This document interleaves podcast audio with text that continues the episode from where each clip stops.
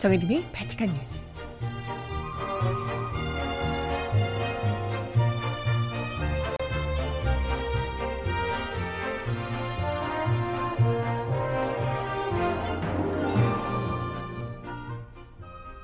여러분 안녕하세요. 바칙한 뉴스 정혜림입니다.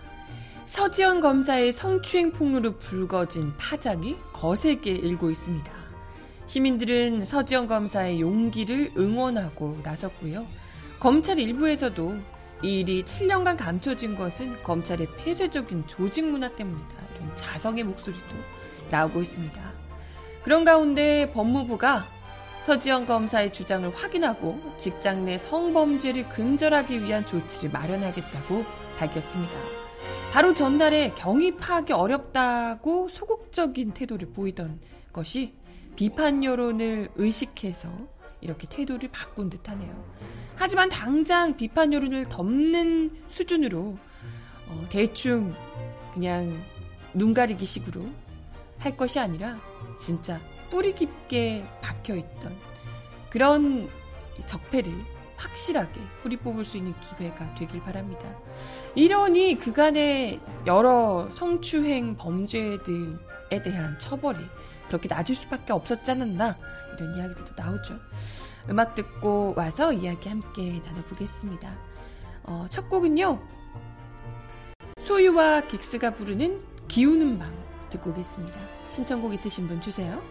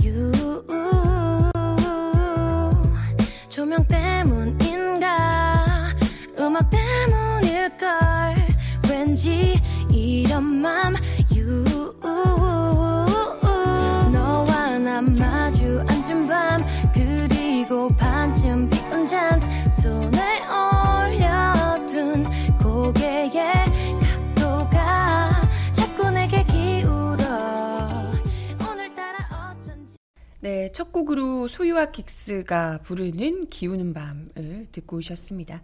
신청곡 잠시 후에 전해드려 보도록 하겠습니다.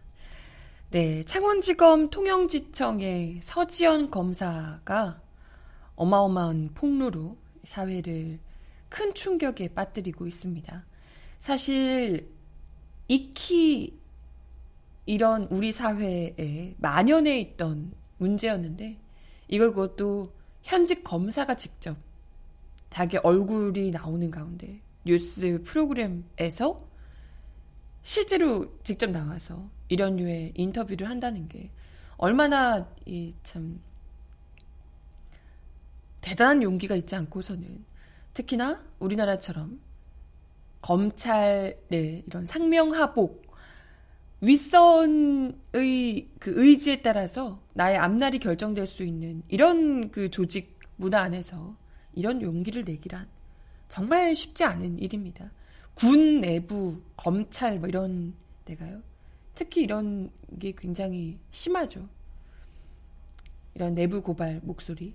이런 게 왕왕, 특히 남자들이 많고 이런 조직이기 때문에 이런 일이 있어도 다들 자기들끼리 아, 뭘 오바냐.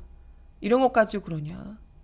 이런 식으로 성추행이나 성폭력을 아무렇지도 않게 넘기고 그걸 문제 제기하는 사람을 오히려 이렇게 찍어 넘기는 찍어 내리는 이런 경향이 굉장히 강한 조직들이죠. 그게 조직 문화다라고 생각하는 순간 그 조직은 썩을 수밖에 없을 겁니다. 근데 그것도 심지어 우리 사회 최고 엘리트라고 하는 검찰 조직 내에서도 그것도 현직 검사인 여자 여성 검사를 향해서 동료 검사들이 대놓고 성추행과 성희롱을 꾸준히 해왔었고 성폭력이 있어도 이건 뭐 네.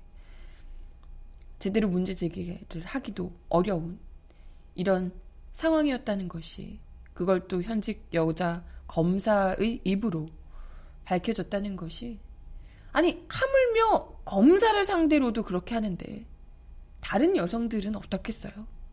법을 그렇게 잘 아는 검사를 상대로도 그렇게 하는데 그렇지 않은 여성들 같은 경우에는 얼마나 숱하게 성폭력, 성추행과 맞닿아서 그야말로 그게 만연해 있는 사회에서 우리가 살고 있는가 묻지 않을 수가 없습니다. 참 이 제대로 경종을 울리는 울리는 그런 계기가 되지 않을까 이런 생각을 하게 됩니다. 뭐 다들 아직 아시겠지만 구체적인 내용을 잠시 말씀을 드리면 이 서지영 검사가 2010년 한 장례식장에서 법무부 장관을 수행하던 안태근 전 검찰 검찰국장에게 성추행을 당한 사실을 성추행을 당했고 그때 이것을 검찰 내부망에 알렸다는 거죠. 하지만 이 사건이 일어난 이후에 아무런 사과를 받지 못했고 오히려 검찰총장에게 경고를 받고 인사상 불이익까지 당했다는 겁니다. 이때 이 사건을 덮는데 앞장섰던 검찰 간부가 당시 검찰국장이었던 최교일 자유한국당 의원이다. 이런 사실도 공개를 했습니다. 이 피해를 당하고도 8년이라는 긴 세월을 참다가 용기를 내서 공개한 이 사건은 참 검사라는 전문직 여성조차도 성범죄 대상이 아니 뭐 전문직 여성이 아니라고 해서 당해도 되는 것도 아니지만 법을 너무나도 잘 알고 있는 전문가인 검사 여성조차도 성범죄 대상이 될 수밖에 없는 이 우리 사회 삐뚤어진 현실을 적나라하게 드러내주고 있습니다. 특히나 뭐 이분이 밝힌 바에 따르면 이 한 건뿐만이 아니라 이 사람 한 명이 어느 한 명이 잘못된 게 아니고요. 검찰 내부에 정말 저열한 수준의 성희롱과 성차별적 발언이 횡행했고 다양한 형태의 성폭력도 난무했다는 겁니다. 그것도 모자라서 검사에 의한 성폭력 사건까지 있었다고 하고요. 이런 일들이 그것도 이상하고 드문 게 아니라 비일비재했다는 거잖아요. 참 이러니 우리 사회에서 일어나는 각종 성범죄에 대해서 왜 그렇게 하여와 같이 넓은 마음으로 성범죄자들에게는 그렇게 하여와 같은 마음으로 형량도 낮고 구형조차도 낮고 거기다가 판결은 더 낮고 이런 식으로 몇 년 지나면 다시 얼마든지 나와서 전자발찌 짜고도 성범죄를 또 저지르고 이런 일들이 왕왕 있는 것인지 성범죄를 그렇게 별것 아닌 것처럼 아 남자라면 그럴 수 있지 이딴 식으로 생각을 하는지 이유를 알 것 같죠. 이제야 알겠네요. 검사들부터가 성범죄를 저지르는 인물들이 어마어마한데 왜 아니겠습니까? 그게 범죄라고도 생각하지 않는데요. 그죠? 이래놓고도 범죄를 단죄하고 정의 구현하겠다. 이러면 어느 국민들이 수긍을 하겠습니까? 어찌됐건 이번 기회에 이게 한 번에 바꿀 수 있을지를 모르겠지만 이번 기회에 제대로 이 검찰 내 조직 문화 문화라는 것 자체가 웃기죠. 악습이죠, 악습. 조직 내에 있는 악습들, 성범죄가 만연한 그런 악습들을 확실하게 드러내고 까발리고 엄벌에 처하는 것이 그런 문화가 필요할 것 같고요. 특히나 지금 이 성범죄가 있었다는 것 뿐만이 아니라 성추행 뿐만이 아니라 사과도 하지 않을 뿐더러 오히려 경고를 검찰총장 경고를 받고 이걸 덮기 위해서 인사상 불이익까지 주고 이랬다는 게 진짜 어마어마한 문제인 거잖아요. 그렇죠? 네. 이런 부분들을 그때 당시에 뭐 최규일 의원도 그렇지만 그때 당시에 있었던 분들이나 뭐 사실 그 위에 있던 사람 대두, 대다수가 아마 그거에 돈, 동조하고 대부분의 가해 입장에 있었던 사람들일 겁니다. 그런데 부도덕적으로 권력을 또 사용한 검찰 내 권력을 휘두른 인물들을 빠짐없이 찾아내서 처벌을 해야 될 겁니다. 이것뿐만이 아니고 단지 검찰 내부뿐만이 아니라 계속해서 이런 권위주의적이고 폐쇄적인 남성 중심적 조직 문화 우리 사회 곳곳에 마련해 있습니다. 특히 군 내에서도 이런 그야말로 성폭력 이런 것들이 여군을 향한 성폭력 이걸 문제로 제기해도 오히려 그 여성 군인은 여군은 그 조직 안에서 살아남기 힘들어서 스스로 목숨을 끊는 한두 번이 아니라 뭐 수차례 성폭행을 하고 뭐 이런 일들이 굉장히 많았잖아요. 우리가 알고 있는 것만 밝혀진 것만 너무나도 많습니다. 이런 것들에 대해서 그 조직 내에서 쉬쉬하는 게 아니라 정말 정신 바짝 그런 일이 조금이라도 있을 때는 바로 다 어마어마한 불이익을 당할 수 있도록 그 자리에서 바로 옷 벗고 그냥 아니 옷 벗는 게 문제가 아니라 범죄잖아요. 철컹철컹이 돼야 되는 거예요. 바로 그냥 법적인 처벌을 받을 수 있도록 이러한 세력들에 대해서 단호한 조치가 이번 기회에 이루어져야 되지 않을까. 그걸 권력을 쥐고 그것도 그냥 단지 후배가 아니라 여성으로서 온갖 그 약자에 대한 폭력을 일삼는 이들을 제대로 단죄하지 않고서는 우리 사회가 이 적폐를 떨쳐내고 미래로 가기 어렵지 않을까 이런 생각을 합니다. 그런데도 지금 검찰 내에서 물론 일부에서는 아 이게 검찰 내 폐쇄적인 조직 문화 때문에 이렇게 감춰진 거다 이런 이야기를 자성의 목소리도 내고 있지만 그런 와중에도 일부 엘리트 검사들은 얼마 전에 인사 때 원하는 곳으로 가지 못해서 불만을 품고 이런 글을 올렸다. 실력 때문에 물먹은 거다. 이런 이야기도 하고 있다고 하네요. 아니, 설령 정말 이 검사가, 서지영 검사가 불만을 품고 글을 올렸든 아니면 실력이 없어서 뭐 인사의 불이익을 다, 인사에 뭐 잘 안 됐든 간에 성추행이 있었다는 게 팩트 아닙니까? 그게 사실이잖아요. 이와 관련해서 성추행이 있었던 것에 대해서 우선은 그리고 이런 각종 성추행 사례들이 있었다는 것에 대해서 우선은 스스로 부끄러워하고 부끄러워하는 게 아니라 이건 범죄잖아요. 아니 내가 혼자서 뭐 잘못 그냥 뭐 부끄러운 짓을 했다 이런 게 아니고 범죄잖아요. 이런 부분들에 대해서 얘가 불만을 품고 글을 올렸니 어쩌니 하기 전에 성추행을 당했고 그에 대해서 어찌됐건 사주조차 받지 못했고 오히려 이를 누르려는 이런 외압이 있었다. 이런 것들, 압력이 있었다. 이런 부분들에 대해서는 검찰 내 스스로가 자성을 하고 반성을 하고 제깍 그냥 머리를 숙이고 부끄러워해도 모자랄 판에 얼마나 이 검찰과 법무부가 공감 능력이 떨어지는지를 똑똑히 보여줍니다. 하여튼 법무부가 내놨던 그때 당시 공식 반응이 첫 문장이 이랬거든요. 당사자의 인사 불이익 주장에 따라 2015년 인사 과정에 문제가 없었는지 충분히 살펴보았으나 아무런 문제점을 기록상 발견하지 못했다. 라고 돼 있습니다. 성폭력 피해를 고백했는데 이게 있었는지 없었는지 진실 규명을 하는 게 아니라 인사 불이익 없었다. 이 얘기만 하는 거예요. 성폭력 따위는 중요하지 않은 겁니까? 성폭력을 당했다고요.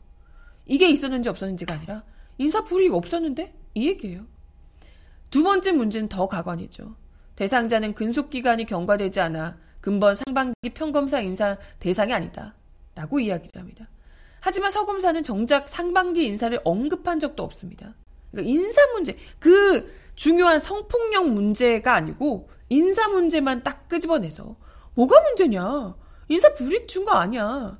라고 이야기하면서 이 서지영 검사가 단지 인사상 불만 때문에 앙심을 품고 글을 올린 사람, 이 글을 올리고 방송에 나와서 이야기를 한 사람처럼 그렇게 몰아가는 거죠.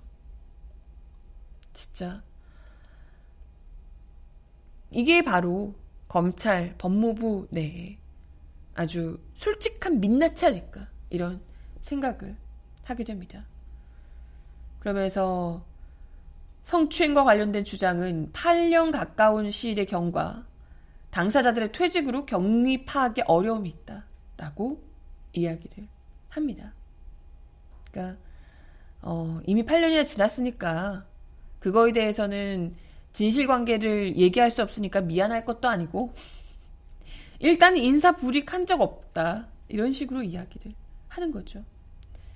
얼마나 이 문제에 대해서 대수롭지 않게 여기고 있는지, 어떤 식으로 이 문제를 내부에서 또 억눌려 왔는지를, 이게 외부에 공개가 되지 않고 지금 뭐 방송에 나와서 글을 올려가지고 화제가 돼서 방송에서 나와서 언급하고 이러지 않았다면, 이걸 또 늘 그랬듯이, 이미 서지현 검사가 내부적으로 한번 글을 올리고 했던 거잖아요.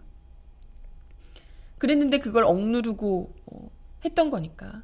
이번에도 이게 언론아, 언론에 공개가 되고나 그러지 않았더라면 아마도 아마도 똑같이 찍어 누르고 서지현 검사는 그냥 대충 승진이든 뭐든 못하고 자천성 인사를 하다가 대충 퇴직을 하고 그냥 아예 사표를 쓰고 변호사로 나오고 하게 되지 않았을까.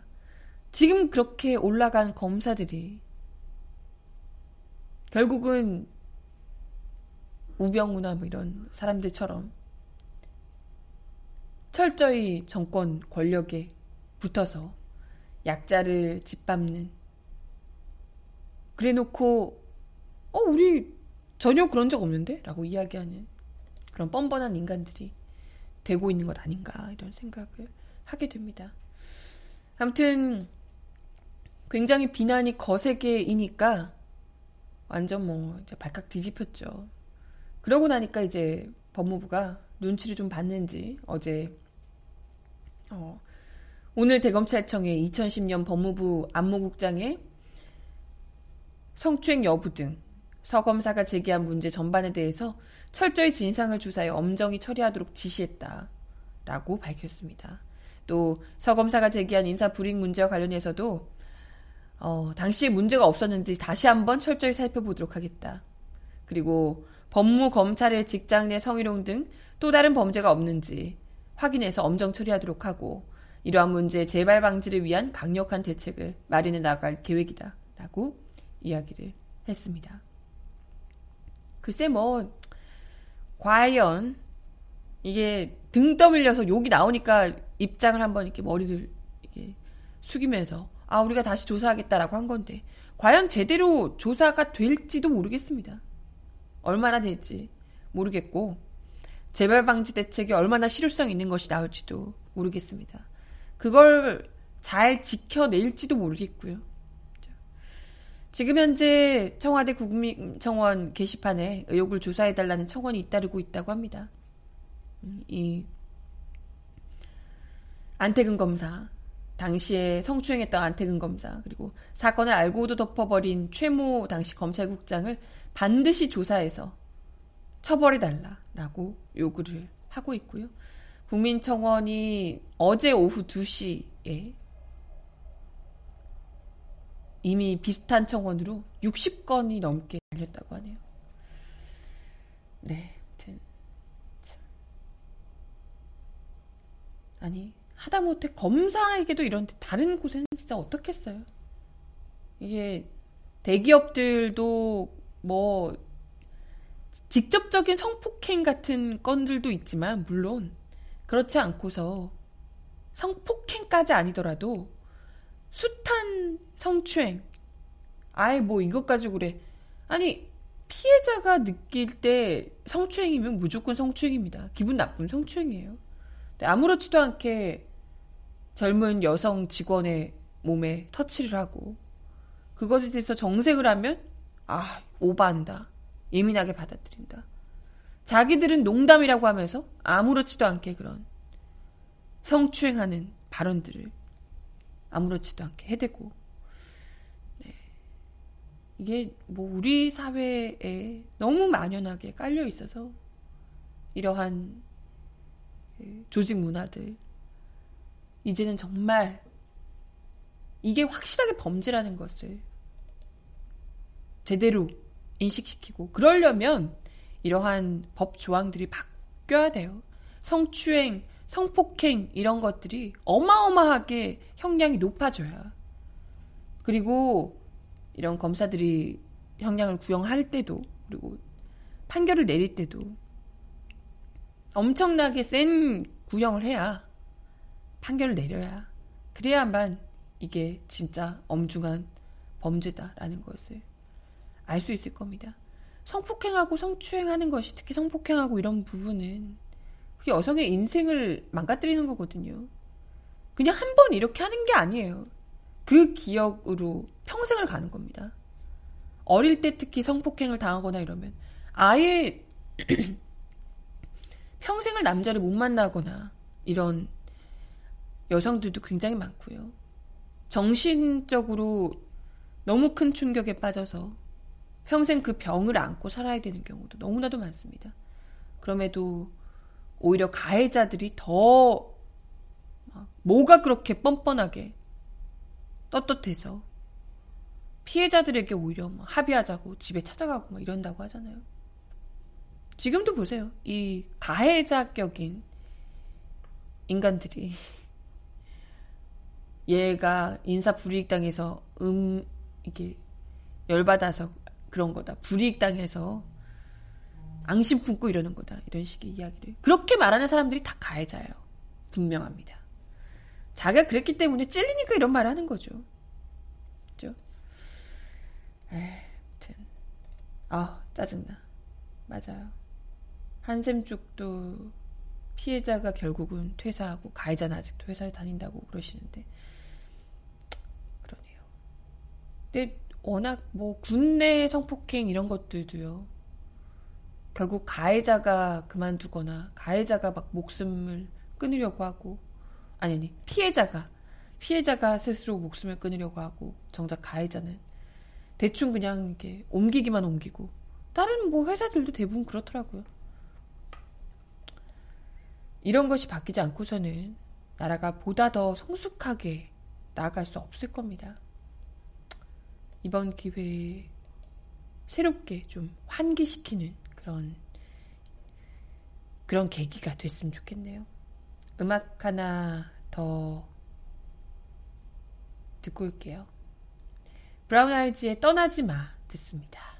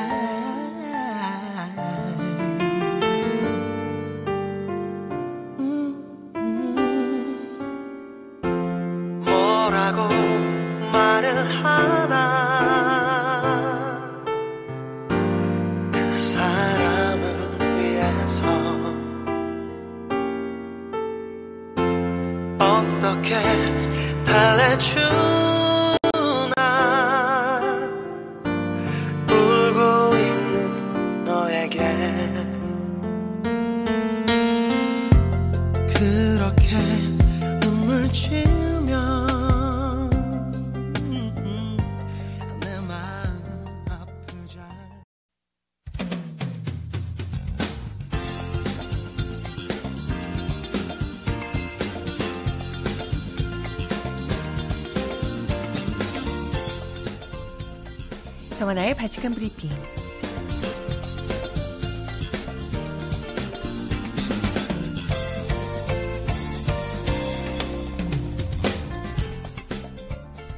첫 번째 소식입니다.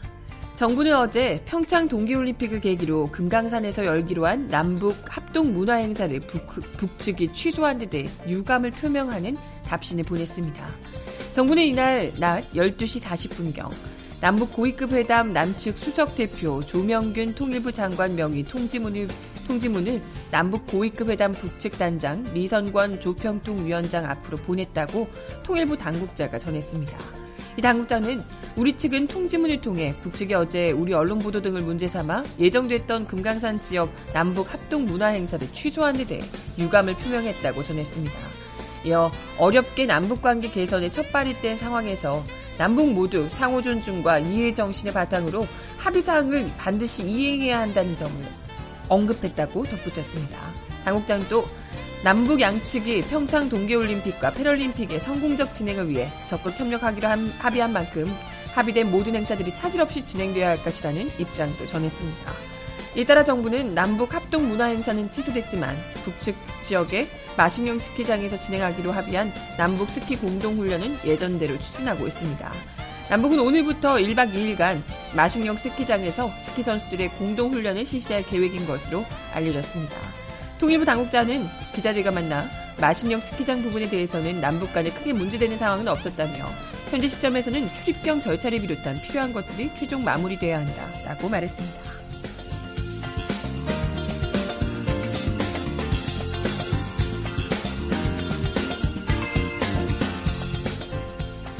다음 소식입니다. 이명박 전 대통령이 실소유주로 의심받고 있는 자동차 부품업체 다스의 비자금 조성 의혹을 수사 중인 검찰이 다스 전 격리팀 직원을 참고인에서 피의자로 전환했습니다. 조 씨는 2008년 정호영 BBK 의혹 사건 특별검사팀이 120억 원대 횡령을 저지른 범인으로 지목한 인물이죠. 서울 동부지검에 꾸려진 다스 횡령 등 의혹 고발 사건 수사팀은 어제 오전 9시 20분부터 참고인 신분으로 조사한 조모 씨를 특정 경제 범죄 가중처벌법상 횡령 혐의로 입건했다고 밝혔습니다. 검찰 관계자는 횡령 기관과 금액, 공소시효 연장 등은 좀 더 조사해봐야 하므로 현재로선 특정할 수 없으며 모든 가능성을 열어놓고 수사하고 있다고 설명했습니다. 검찰은 조 씨를 상대로 과거 120억 원을 개인적인 목적으로 빼돌린 것이 맞는지 경영진이나 그 윗선의 지시를 받고 비자금을 조성하려고 빼돌린 것은 아닌지 등을 집중적으로 추궁한 것으로 전해졌습니다.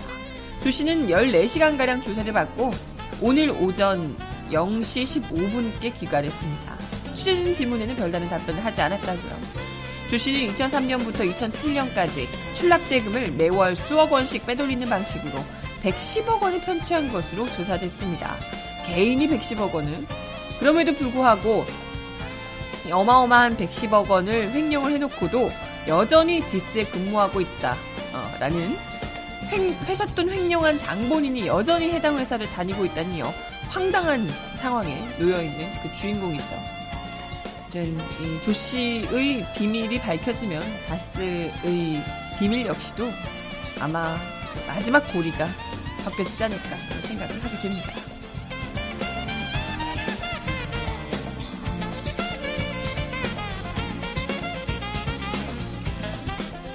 마지막 소식입니다. 국민의당 안철수 대표가 신당이 창당되는 날 2월 13일 통합을 완결시키고 대표직을 물러나겠다라고 오늘 밝혔습니다.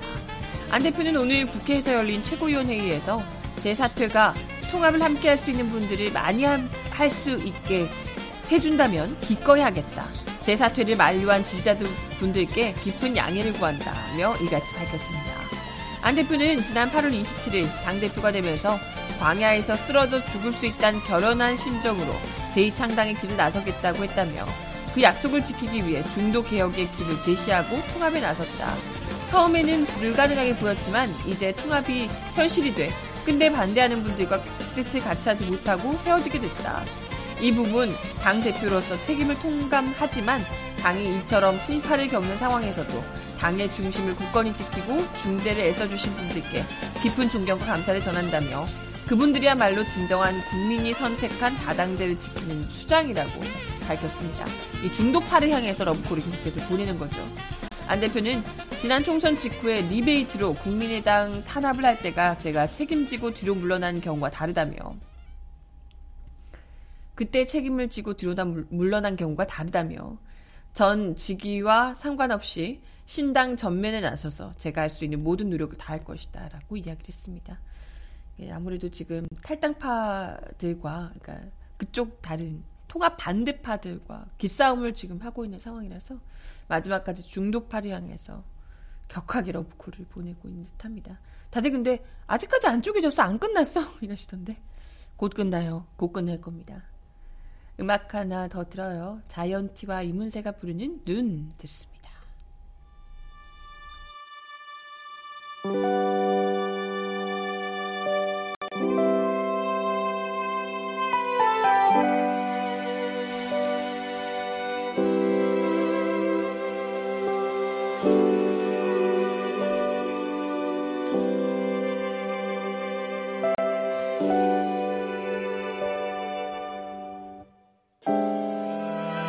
내일 아침 하얀 눈이 쌓여 있었음 해요. 그럼 따뜻한 차를 한 잔 내려드릴게요. 계속 내 옆에만 있어주면 돼요. 약속해요.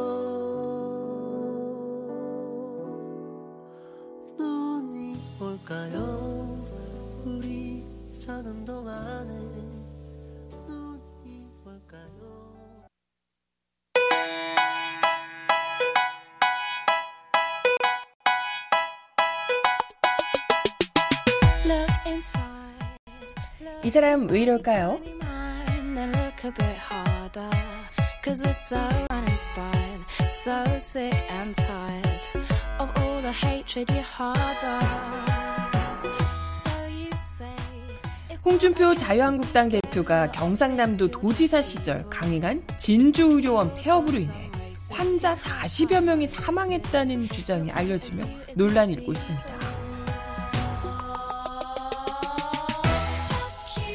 박윤석 전국 보건의료노조 울산 경남 지역본부 조직부장은 어제 경남 CBS 시사포커스 경남에 출연해 진주의료원이라는 공공병원을 강제 폐업하면서 강제로 환자들을 전원시키고 퇴원시키고 이 과정에서 1년 가까이 되는 시간 동안 40여 분의 환자분이 돌아가셨다고 이야기했습니다.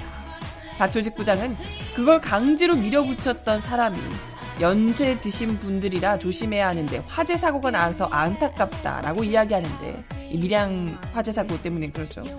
정말 악어의 눈물 같은 발언이 아닐까 한다라며 진주의료원에 계시던 연세 많으신 분들, 생명이 위독한 분들까지 강제로 내쫓아 사망에 이르게 한 일을 진두지휘한 사람이 이런 이야기를 해서 참 분노스럽고 홍준표 대표 당신이 할 얘기가 아니다라는 생각이라고 말했습니다. 홍 대표는 지난 26일 시화공단 방문 현장에서 연세 드신 분들이라 조심해야 하는데 화재 사고가 나서 안타깝다 이런 류의 발언을 한 것으로 알려지고 있습니다.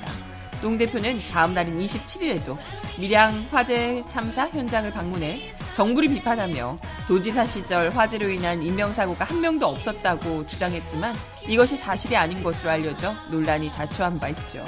박 조직 부장은 당시 진주 의료, 원에 입원해 있던 환자가 203명이었는데 위중한 상태에 있거나 계속 진료가 필요한 장기 입원 환자들은 나이 든 분들이 많았다.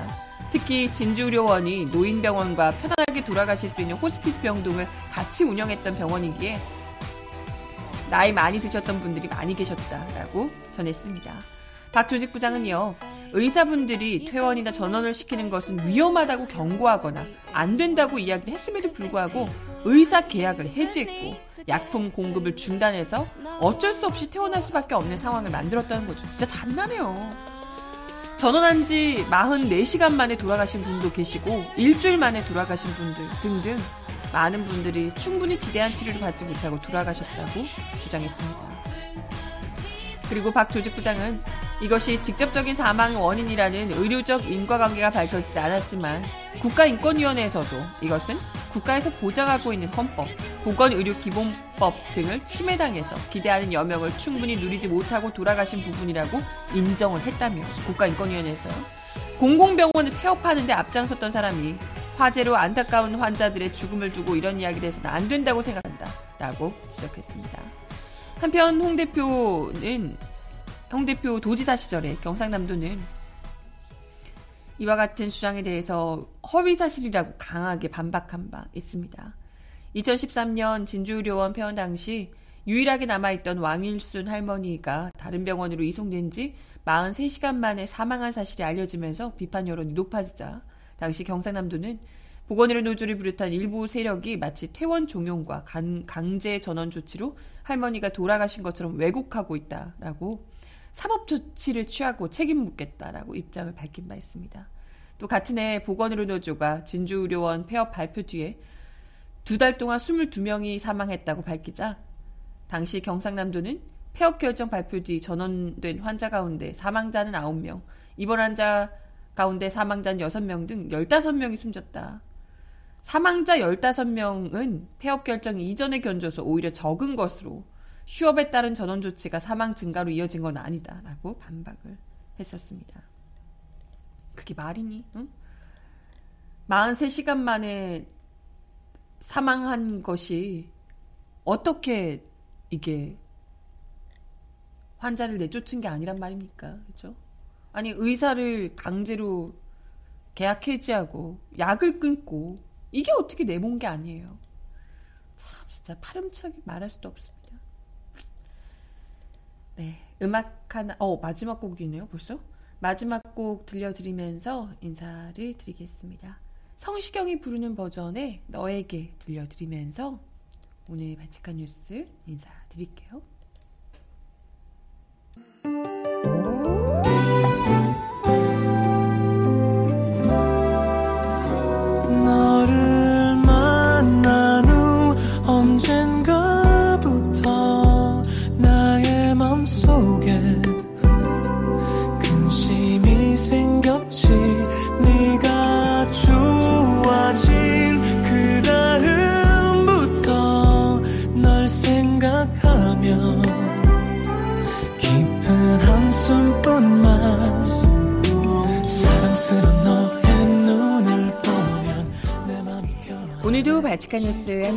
감사합니다.